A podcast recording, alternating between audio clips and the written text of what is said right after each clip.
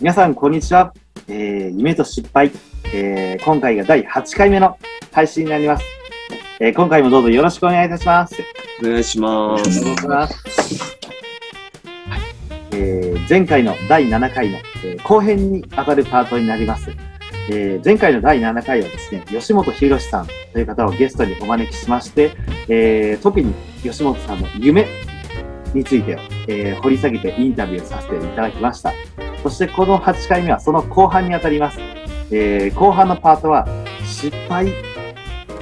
を中心にインタビューさせていただく、そんな回になっています。ただ、失敗といっても別に暗い話とか落ち込むようなそういった話ではないです。そこへどう、えーどういった失敗や挫折だとか直面して、それをどうやって乗り越えていったのか、という、そういったお話を、えーインタビューで、えー話していただく、そういったパートになっていますので、ここの第8回も、えー楽しみに、えーご期待して聞いていただければと思います。えーそして改めてです。第7回に引き続き、今日も吉本さんにゲストに、えーお越しいただいています。吉本さん、えー今回もどうぞよろしくお願いします。よろしくお願いします。お願いします。ますありがとうございます。今回の、えー後編にあたります第8回もよろしくお願いいたします。第8回目から初めて聞きましたという方もいらっしゃると思うので、えー我々の自己紹介ももう一度させていただければと思います。まずじゃあ私、えーパーソナリティ、こちらの夢と失敗の配信の、えーパーソナリティの務めさせていただいている田中歩夢と申します。えー夢ラボという名前のコミュニティの主催をしています。もともとは渋谷の喫茶店で、で今は、えーオンラインのを主にした、えー交流会をしたり、勉強会や読書会などをしたりする、そういった、えー自由に夢を語って、夢語りをテーマに日本中や世界中の方たちとつながる、それをテーマにしたコミュニティを運営しています。えこちらの、えー夢と失敗の、えーパーソナリティの一人を務めさせていただいています。えー今日の配信もどうぞよろしくお願いいたしよろしくお願いいたします。お願いします。そして、えー和田さんお願いします。はい、えっ、と、和田正則です。えー、ウェブ戦略コンサルタントとして、えーお仕事させていただいてます。えっ、と、まあ、前回もお話ししたんですけども、えー吉本施設長とは、えー6年ぐらいのお付き合いで、えーですね、いろいろ、えーお仕事させていただいているので、今日はもう非常に楽しみとさせていただいてます。よろしくお願いします。よろしくお願いいたします。そして、えー今日もゲストにお越しいただいてます、えー吉本さん、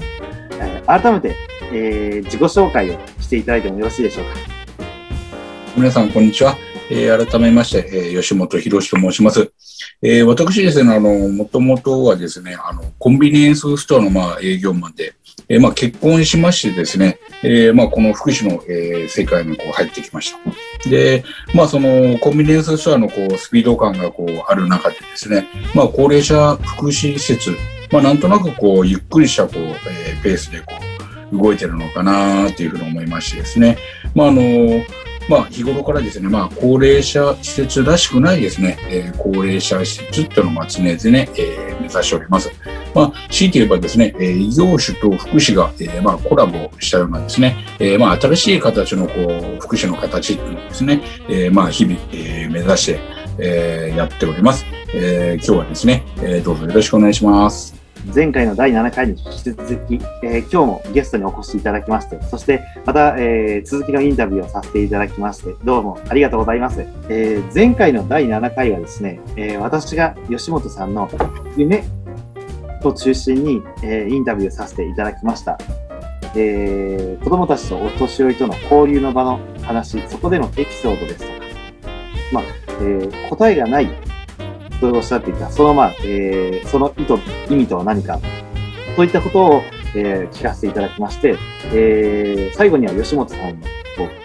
究極の夢のことについてもインタビューさせていただいた、まあ、すごくこう楽しい回だったんですが、今回の第8回目では、その後半、失敗のことについてをインタビューさせていただきます。で、こちらのパートでは、えー和田さんを中心に、えーインタビューを、えー吉本さんにしていただく、そんな回になっています。でも、失敗のインタビューといっても、決して暗い話とか落ち込む話題ではなくて、えー最後には、あ、なるほどね、それで第7回と繋がってるんだとか、え吉本さんの今後のご活躍や、えー展望にをあの目が離せないな、そう思っていただけるような、そんな配信になると思います。ぜひ、このまま、えーたえーとワクワク、期待を込めて、えーこのままお聞きしていただければと思います。では、えー和田さん、えーこちらの、えー今から早速ですね、えー吉本さんのインタビューを、えーしていただきたいと思いますので、えーどうぞよろしくお願いいたします。はい。よろしくお願いします。よろしくお願いします。田中さんありがとうございます。はい。じゃあ、ここからは私の方が、えー吉本施設長に、えーインタビューをしていきたいと思います。えっと、早速なんですけど、はいコンビニ、コンビニでお仕事をされてから、まあ、転職されたということで、えーそれまで、こう、介護の世界で、あの、に抱いていたなんかこう、なんでしょう、イメージとか、とか働く前っていうのはなんかどんな気持ちでいらっしゃったのか、直前は。そういったところってちょっと聞きたいんですけど。なるほどですね。あの、まあ、おそらく、まあ皆さんもこう考えてるのかなと思うんですけど、なんかこう、なんていうんですかね。まあ、私がこう一番最初こう当初介護をイメージしてたのは、まあ、なんていうのか、その家庭介護のやっぱりこう延長なのかなという思ってですね。まあ、そんなにこう、なんていうのかな、こう、深い仕事ではないんじゃないかっていうところで、ちょっとこう、福祉というこう仕事を若干こう、なんとこう軽んじてたというかですね。まあ、言い方悪いんですけど、なんかこう、まあ、誰でもこう、ちょっとこうできるんじゃないかみたいな。ちょっとこういう、こう、なんていうの、そういうこう、まあちょっと見方がこうあったんですまあ実際こう入ってみると全くこう違ったっていう、やっぱこう印象がやっぱりありましたですね。実際入ってみて、最初の1ヶ月から3ヶ月の間で第一印象っていうのはどんな風に変わったんですか？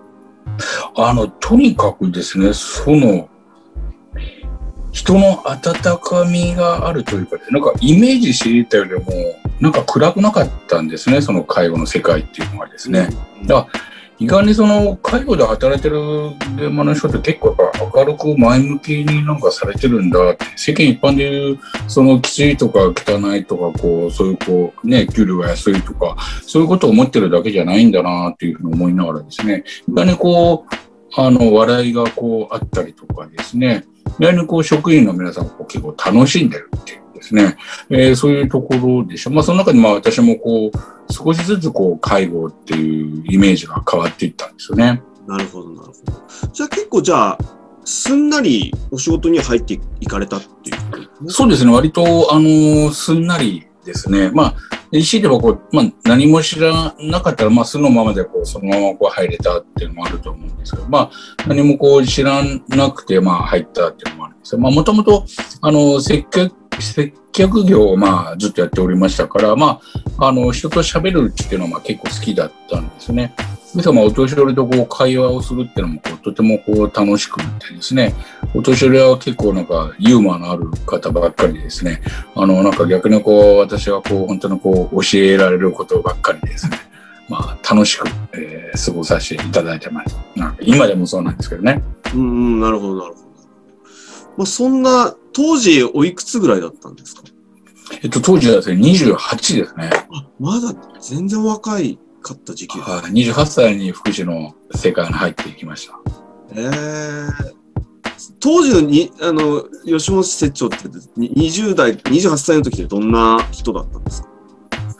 どうなんですかね。割と、なんていうのかな。なんだろう。自分で自分のことも、なんかあまり、なんか20代の自分でやっぱこう、振り返ったことないですね。なんですかね。なんかやっぱ何も考えなくて、もうとにかくがむしゃらに生きてたって感じですかね。もう、一生懸命もう目の前に出てきたことでやるって、やり遂げるっていうところが、なんかありましたかね。まあ、これ結構、あの、いろんな方がまあ聞くと思うんですまあ、全くその、はい、はい。介護のこと知らない方ももいらっしゃるでしょうし、これからどんな職に就こうかっていう方もいらっしゃれば、まあ、吉本施設長のこと知ってる方もいらっしゃると思うんですけど、はい、はい。逆に言うとどうですかね？今の吉本施設長は自分でどう、どんなか感じだああ、そうですね。なんか、あの、なんか転職についてるような気がします。なんかこう、あ、福祉って自分に合ってんだって思いましたね、なんか。なるほどね。あだからその、うんなんかまあ、あの、前回のですね、あの、まあ、第7回の時にもお伝えしたんですけど、その、答えがないところにこう、森白さがあって、答えのないところに難しさがあるので、うん。やはりこう、なずっとやっててもですね、なんかこう、答えがいろんなこう様々なこう可能性があるというか、まあ、無限の可能性があるっていうかですね、そういうところにこう、あの、仕事の深みがあるというかですね、うんやっぱもっともっとこう福祉を知りたいなっていう、今以上にですね。うんだからやっぱ、やっぱ長ければ長いほど、やっぱりこう、いろんなことを知っていくっていうところで、もっと知りたいなっていうなるほど。ところありますね。なるほどですね。それから、まあ、あのーなんて言うんでしょう。時間が経過していかれたんだと思うんですけども、30代の前半っていうのはどういうお仕事されてた覚えてらっしゃいます？か30代前半。あですから、まあ、福祉に入ってからですよね。ええてか、まあ、30代前半はですね、と、もう総務部長ですね。これはまあ、現場にまあ2年半で、えーまあいて、まあいきなりまあ管理職っていうところになって、まあ、いきなりこう部下がもう何十人ってこうできるわけなんですよね。だからやっぱりこう、今度今までお年寄りをこう見ていたっていうのは今度職員をこう見るっていうこう立場になってですね。うん非常にこう、職員同士の、あの、やりとりとかですね。あ職員同士、やっぱきちんと仲良くしていかないといけないよねって。まあ、どっちかというと、こう、うん、経営の方にこう、目が行くようになりましたね。現場視点というよりもですね。なるほど。あの、今、施設長のあのグリーンヒル三船さんでは、やっぱり若い方が、あの、どんどんその、管理職に就かれてたりとか、あの、されてるっていうのは、やっぱご自身がやっぱり早くそういったところでお仕事された、できた経験っていうのをなんか若い人にやっぱりこう、なんですか、早く味わってほしいっていう意図もあると。そうですね。そういう、あの、部分もありますし、その、やっぱりその福祉っていうのもですね、やっぱりこう、これからやはりスピード感を持っていかないといけないし、その、まあ、別にその昔のやり方が悪いというわけではないんですけどね、まあ、新しいこう、風を吹き込んでいきたい。今の若い人たちが、まあ、どういう、あの、思いを持って福祉に、えー向かっていってるのかっていうところを考えると、あのまあ、結構ですね、あの若い人たちはですね、まあ、いろんなこう、まあ、斬新なアイデアというかですね、あうんそんなことを思うんだっていうところのこう、アイデアをこうポッと出してくれるので、うんで、まあ、そのアイデアが、まあ、結局その現場にこうすぐ活かして、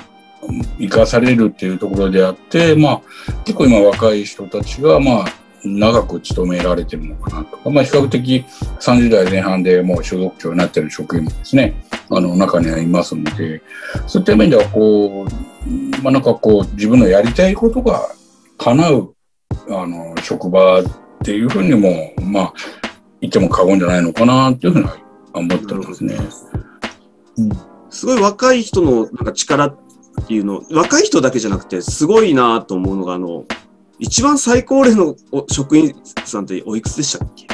？78歳ですね。?78 歳いらっしゃいますかはい。めちゃくちゃ元気ですよね。見た目も若いし、元気ですよね。そうですね。本当に元気なんですよ。で、本当にこうなんか若い人ともう同じぐらいのですね、もうあの、往復してるんですよ。何度も何度もですね。なんかすごいなーって思いながらですね、おむつ会場ももう全然他の人と同じようなこう形でこうしますし、うん。なんかやっぱこう、あの、やっぱ年齢じゃないんだなっていうところもありますしですね。うん。うん。その、で、それこそ若い方から、もちろん中間層の方もいらっしゃるし、えっと、上はその78歳と。で、すごく、わ、あの、皆さん元気で、わ、わ、私みたいなね、やつが来ても、あの、すごい挨拶も元気よくしていただいてますし、とってもありがたいんですけども。あのーまあ、ね、ちょっと失敗パートなんで、そういったところもちょっとお聞きしときたいなと思うんですけど、はいはいやっ。ぱりこうか、組織を作っていく上で、こう、大変だった時期ってあるかと思うんですよね。そうですね。そうはいいう。面ではいかがですか？どういったところで、こう、大変、最初は大変だったんですか？そうですね。やっぱりその、まあ、俗に言う、その、なんていうんですかね。やっぱりこう、皆さん、やっぱりその、お年寄りをし幸せにしたいっていう思いはみんな一緒なんですよね。方向性はですね。ただそのやり方はやっぱりこうちょっとこう違う。入り方、見方がちょっと違うっていうところで、その、えー、まあ最初の頃はですよ、そのお互いのやっぱりこう価値観っていうこう違いのところで、やっぱりこうちょっとこう衝突したりとかですね。ですからやっぱりこう、いいわゆるこう言い方悪いですが、まあちょっとこう派閥みたいなのがやっぱりこう最初のやっぱ頃はですね、ちょっとこうありまして、ぱこの、その人がじゃあ辞めると、その人がその職員たちを連れていくとかですね。なんかまあそういったところがこう、やっぱりこうあったんですね。まあこやっぱこれじゃいけないなっていうところもあったので、やっぱその、人は違っていいんだっていうところもですね、こうやっぱりありましたので、やっぱりこう私自身がやっぱこうきちんとこう向き合って、まあしっかりとやっぱこう話をあの、すべきだったんじゃないのかなというふうに思いながらですね。まあ、自分で考えて自分で行動しなさいって常々こう言ってたんですけども、逆にそれがこう、なんか本人たちのこう、意識をこう強くさせてしまってですね、よりこう、派閥関係をやっぱこう強くちょっとこう作ってしまったのかなというところもあって、まあそれはちょっとこう私の中でやっぱ反省点というかですね、まあいい意味で、まあその、まあ捉えてはいるんですけど、まあそういうことがあったからこそ、今こうあっちゃダメだよって、やっぱ派閥ってダメなんだよってみんな仲良くしていこうねっていうところ今みんなに伝えてるところであるんですよね。今、今、ね、私が今見ていると、全くそんなこと感じないんですけどね。はいはい。やっぱり、まあ当時はそういったこともあられた。そうですね。やっぱり当時私が施設長になった年が36歳なんですよね。ああ、はいはい。36歳でやっぱりなったので、やっぱりなんかこう、年下の、えー、っと、まあ、ね、施設長みたいな感じになって、やっぱこう若干、やっぱり舐められてたのかなっていうところもあるのかもしれないですね。やっぱ介護のベテランの皆さんからすると。私ども当然20年、30年のベテランの人たちがですね、たくさんいらっしゃったわけですから、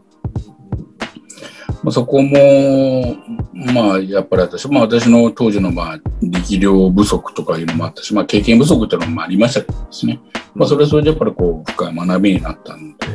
うん、ここは今私の、あの、本当にこう、今の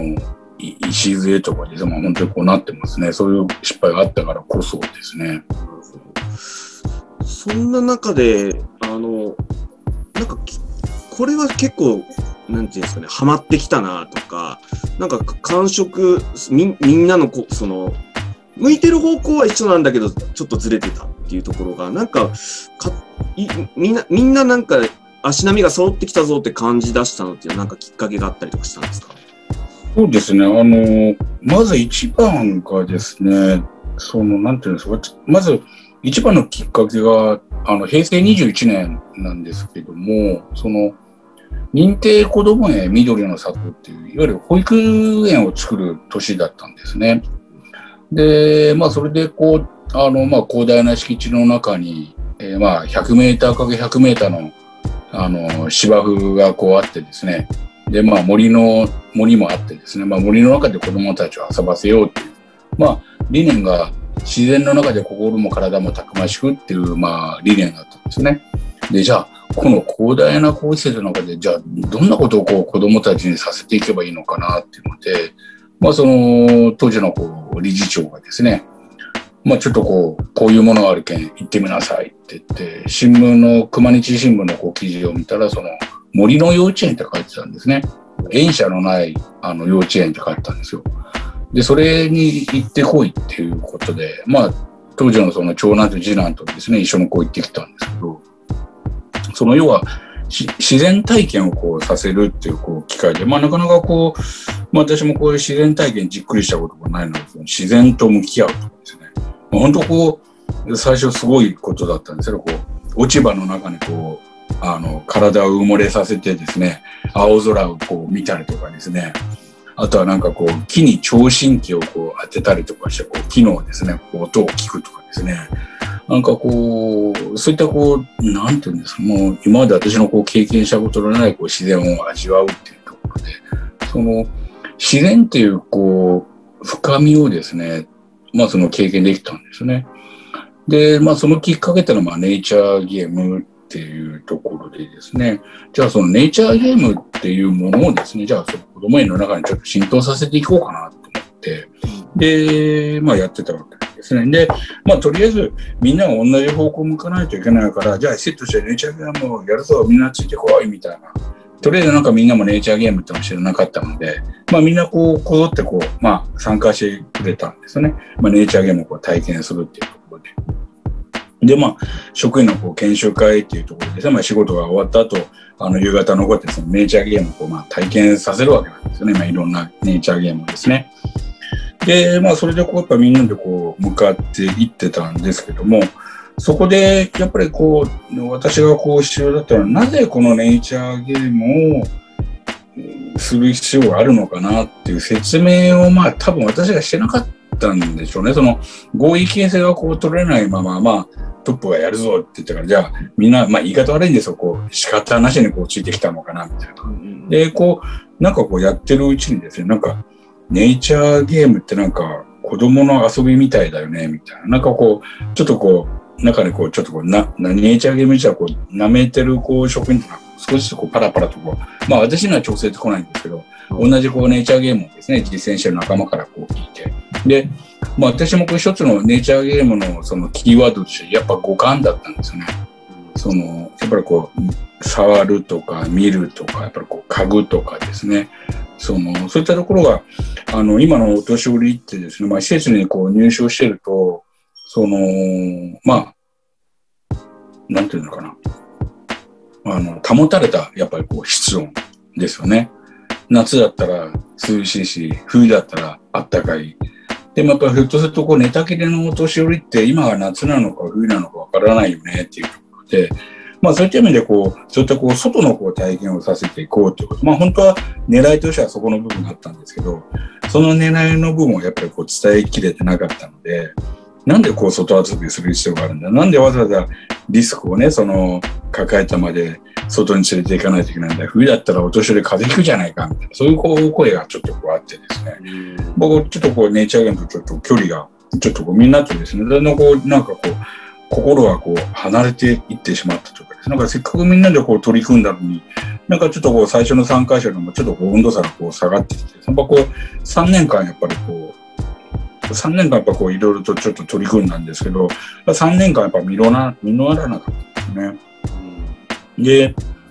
まあ、4年後というか、まあ、4年目にしてようやくなんかこう実ってきたというかですね、そのあそのなんかメンバーがやっぱり一生懸命考えてくれたんですよ。そのそれってなんかどういうことがこう大切なのかなって。なんか自分たちってなんかやりたい自分たちのやりたいことだけやってたよねって。いや職員がどういうことをやりたいのかっていうのを聞いてなかったよねみたいなですね。そういうなんかこうあの視点にちょっとこう変わっていったんですね。職員がこう私を一緒にこうすることですね。だからやっぱりこう、なんか私はこう日々考えてるのは、その、やらないっていうことにやっぱこう疑問があるので、まずやってから考えようよっていう、まあ、スタンスなんですよね。うん、やってから、あの、いろいろとこう考えればいい。やる、やる前からいろいろガチャガチャ言ったら、やっぱりこう前に進まないよねって、まずやってみてどう感じるかっていうのが大事だよねっていうところに、あの、ネイチャーゲームのその失敗を通して気づけたんですよね。だからやっぱりやるときは徹底的にこうやっていこうみたいな。でもその前にやっぱりこう、合意形成でやっぱこういう目的で、あの、こういうことをやりたいんだけどみんなどうかなって、じゃあ賛同してくれる人いるかなっていうところで、まあ上手にこう巻き込みながらですね、まあ今、がこうできてるのかなっていうので。すから、今もいろんなこう取り組みでアクティビティケアとかですね、あの、まあ、防災研修とか、いろんなこう取り組み熊本地震を通じてですね、施設被災しましたので、そういったその防災のこう大切さっていうところも、まあ、職員たちがうまく巻き込んで、まあ、きちんとこう説明した上で、えー、まあ、やっていけたっていうところがあるので、僕、ネイチャーゲームなしに今のグリーンヒルミフネってなかったのかなっていうふうに思いましたね。なるほど、なるほど。えー、っとですね、ちょっと他の質問をしておきたいんですけども、あの、例えばその、えー、っと、吉本施設長、その、まあ、福祉施設では結構珍しいぐらい、あの、SNS での発信とか、あとホームページ。そうですね。はい。は、えっ、と、まあ、メディアとかもうまく使われたり、はい、あと、本も出版されたりとか、そういった発信をね、あの、めあの発信力がめちゃくちゃあってすごいなと思うんですけども、はい、ただ、あの、それをや、やる前って、それをやろうと思ったきっかけとかがあったと思うんですけど、その辺ってどうなんですか？そうですね、その、まあ、前回のそのまあお話のその夢っていうところがあるんですがやっぱりこう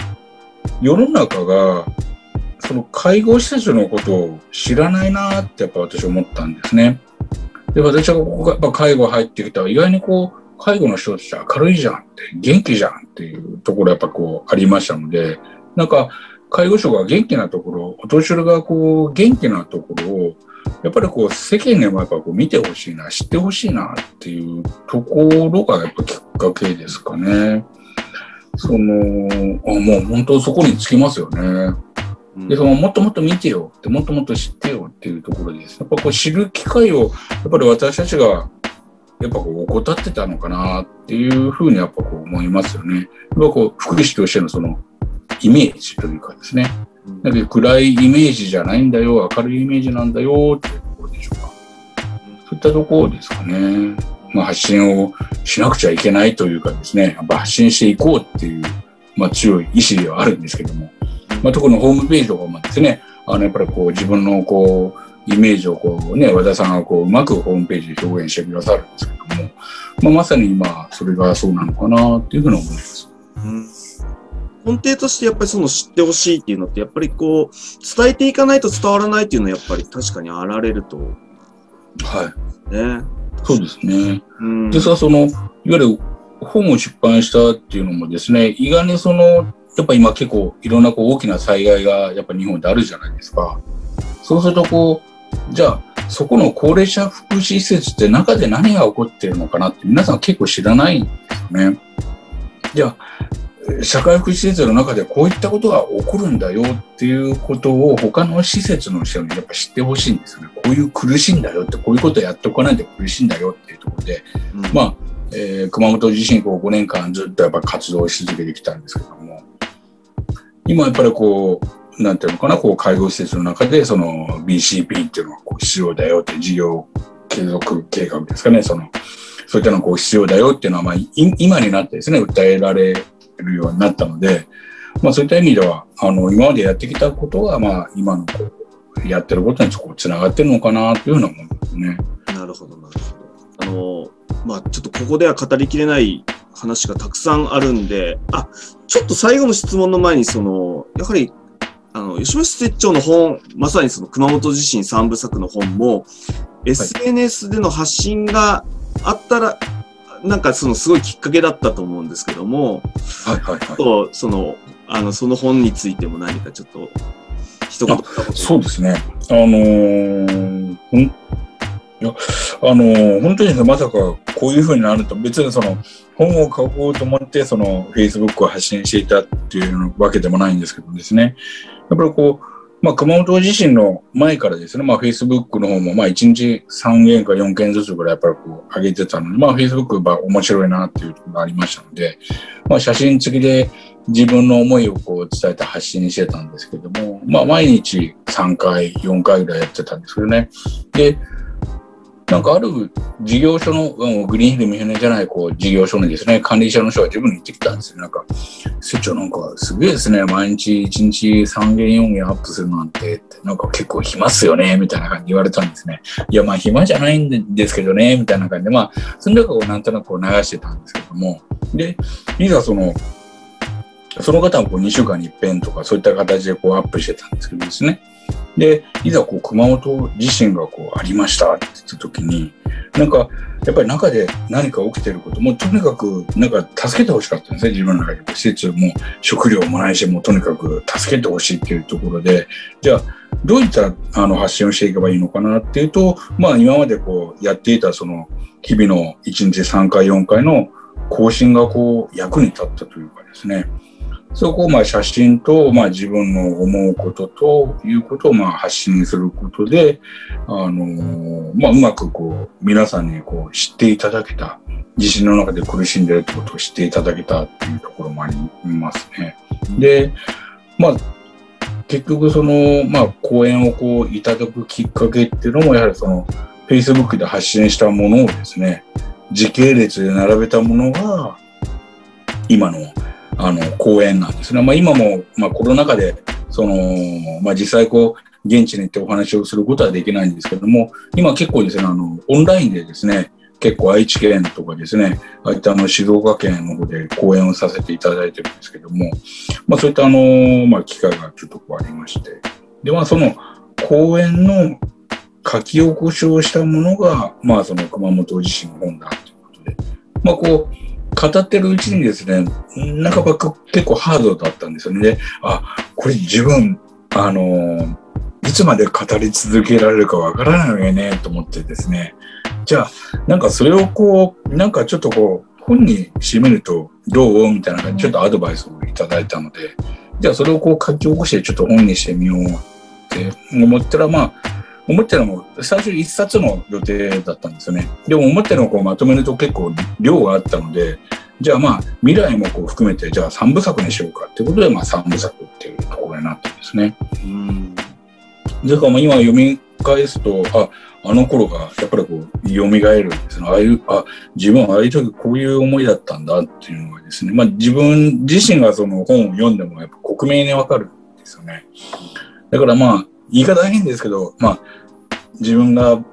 ね、これからこう年を取って死んでいっても、その書籍を見れば、グリーンヒル三船の地震ってこういうことが起きたんだなっていうのはなんかみんな知ってもらえるのかなっていうところはこうありますね。なるほど。やっぱり、あのー、もうなんか、その、記憶を記録に残して、やっぱその記録を、やっぱりこう皆さんにこう伝えていくっていうところは、まあそれにこう繋がってるのかなっていうふうに思いますね。ありがとうございます。そうしましたら、あの、これから、まあ、介護で働きたいと思ってる方や、今現在その福祉施設で働いてらっしゃる方、まあ、あとはこれを聞いてるあのリスナーの皆さんに一言お願いします。まあ、そうですね。あのー、まあ、本当のこう、福祉ってですね、やっぱり皆さんが思ってるほど、意外にこう、暗くないというか、こう結構前向きな人がですね、あのー、結構多いです。で、やはりその答えのない楽しさ、答えのない難しさもあるんですけども、あのー、まだまだですね、本当のこう、福祉の世界って、やっぱこう、未知のこう、世界なんですね。ぜひやっぱりこう、人と人とのこう、交流、あとは人間ドラマっていうところたくさんやっぱりこう、ありますので、やっぱりこう、あの、人のこう、人生の、やっぱこう、特別養老人ホームっていうところは、ついの住みかって呼ばれてますので、いわゆるこう人生の最後っていう、まあ、場所でもありますので、まあ、その人自身、人生をこう触れられるっていう機会もありますので、まあ、あの、ぜひ、こう、人間力をですね、まあ、磨きたい人はですね、まあ、福祉の世界にですね、えー、足を踏み入れていただきたいなと、えー、いうふうに思っております。はい。ありがとうございます。いやー、いいですね。また、前半では、前回ではお聞きできなかった、さらにこう、踏み込んだ話、えー、やっていただきました。この番組のテーマでもあると思うんですけど、夢と、そこに至るまでの過程、まあ、失敗だとかも、これって、きっとあの、表裏一体だと思ってるんですよ。まあ、苦労されたこと、まあ、熊本での被災され、熊本でしたと被災されたことの出来事だとか、まあ、それがこう、結果的に今の活動に、あの、まあ、いろんな影響を及ぼしていると思いますし、それがあったからこそ、今こうした夢、目標を思い描いている。まあ、切っても切れない、そういった関係なので、あの、夢だけ聞くんじゃなくて、失敗の、失敗や苦労だけ聞くんじゃなくて、その両方を聞かせていただいて、それを前編後編で配信させていただいている。今回の第8回は、そんな、えー、吉本さんの、えー、失敗談、苦労された話、中心にインタビューさせていただきました。改めてですね、貴重なお話をたくさん聞かせていただきまして、本当にありがとうございます。ありがとうございました。えー、ご視聴いただきました、えー、リスナーの方たちも、えー、今回の、えー、ゲストの吉本さんのお話はいかがでしたでしょうか？えお聞きいただいている方々にも夢とか達成したい目標があると思いますし、同時にそこに至るまでに苦労されたこともたくさんあると思うんですが、えー、前回、そして今回お越しいただきました吉本博さんの、えー、夢や失敗談などについてのお話を、えー、お聞きいただいて、モチベーションが上がったり、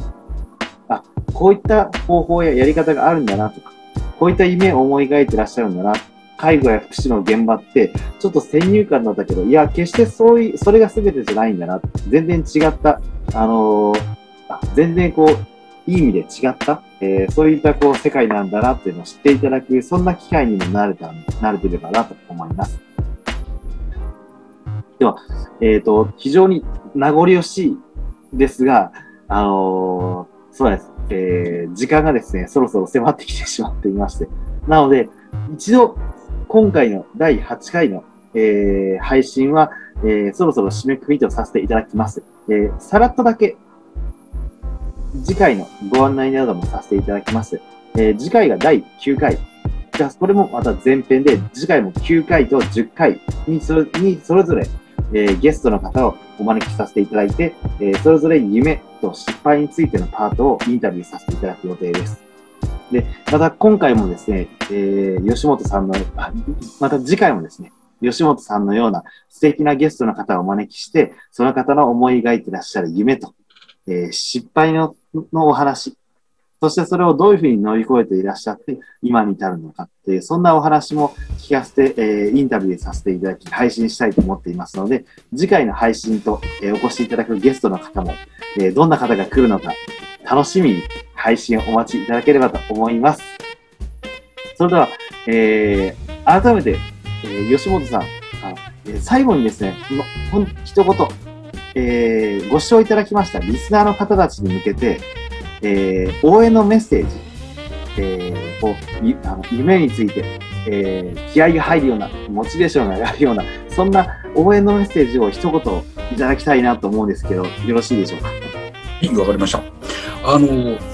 夢はですね、やっぱり大人になったのは持ち続けるべきだと思います。そして、夢はですね、やっぱりこう語り続けていけばですね、もうたくさんの人に自分はこうしたいんだ、こうしたいんだ、こうなりたいんだって思えば思うほど、周りの人たちがたくさん協力してくれるというふうに思いますので、まあ、皆さんがこう夢を語れば語るほどですね、えー、皆さんの周りにこう協力者がどんどんどんどん出てきて、えー、その夢が、えー、どんどんどんどん叶うんではないでしょうか。はい。まあ、ぜひ、え、夢を語り続けて、え、いただきたいなというふうに思います。ありがとうございます。素晴らしい、最高のエールです。ありがとうございます。それでは、えー、本日の、えー、今回の第8回の、えー、夢と失敗の配信は、こちらで一区切りとさせていただきます。え、改めてゲストの、え、吉本さん、えー、ごご参加、えー、そしてインタビューにお答えいただきまして、本当にありがとうございました。ありがとうございました。ありがとうございました。ありがとうございました。えー、次回もまた、えー、第9回、えー、も私と、えー、和田さんの2人でゲストの方をお招きして配信させていただきます。次回も、えー、どうぞお楽しみに、えー、お聞きいただきましてありがとうございました。ありがとうございました。ありがとうございました。また、また次回をお楽しみに。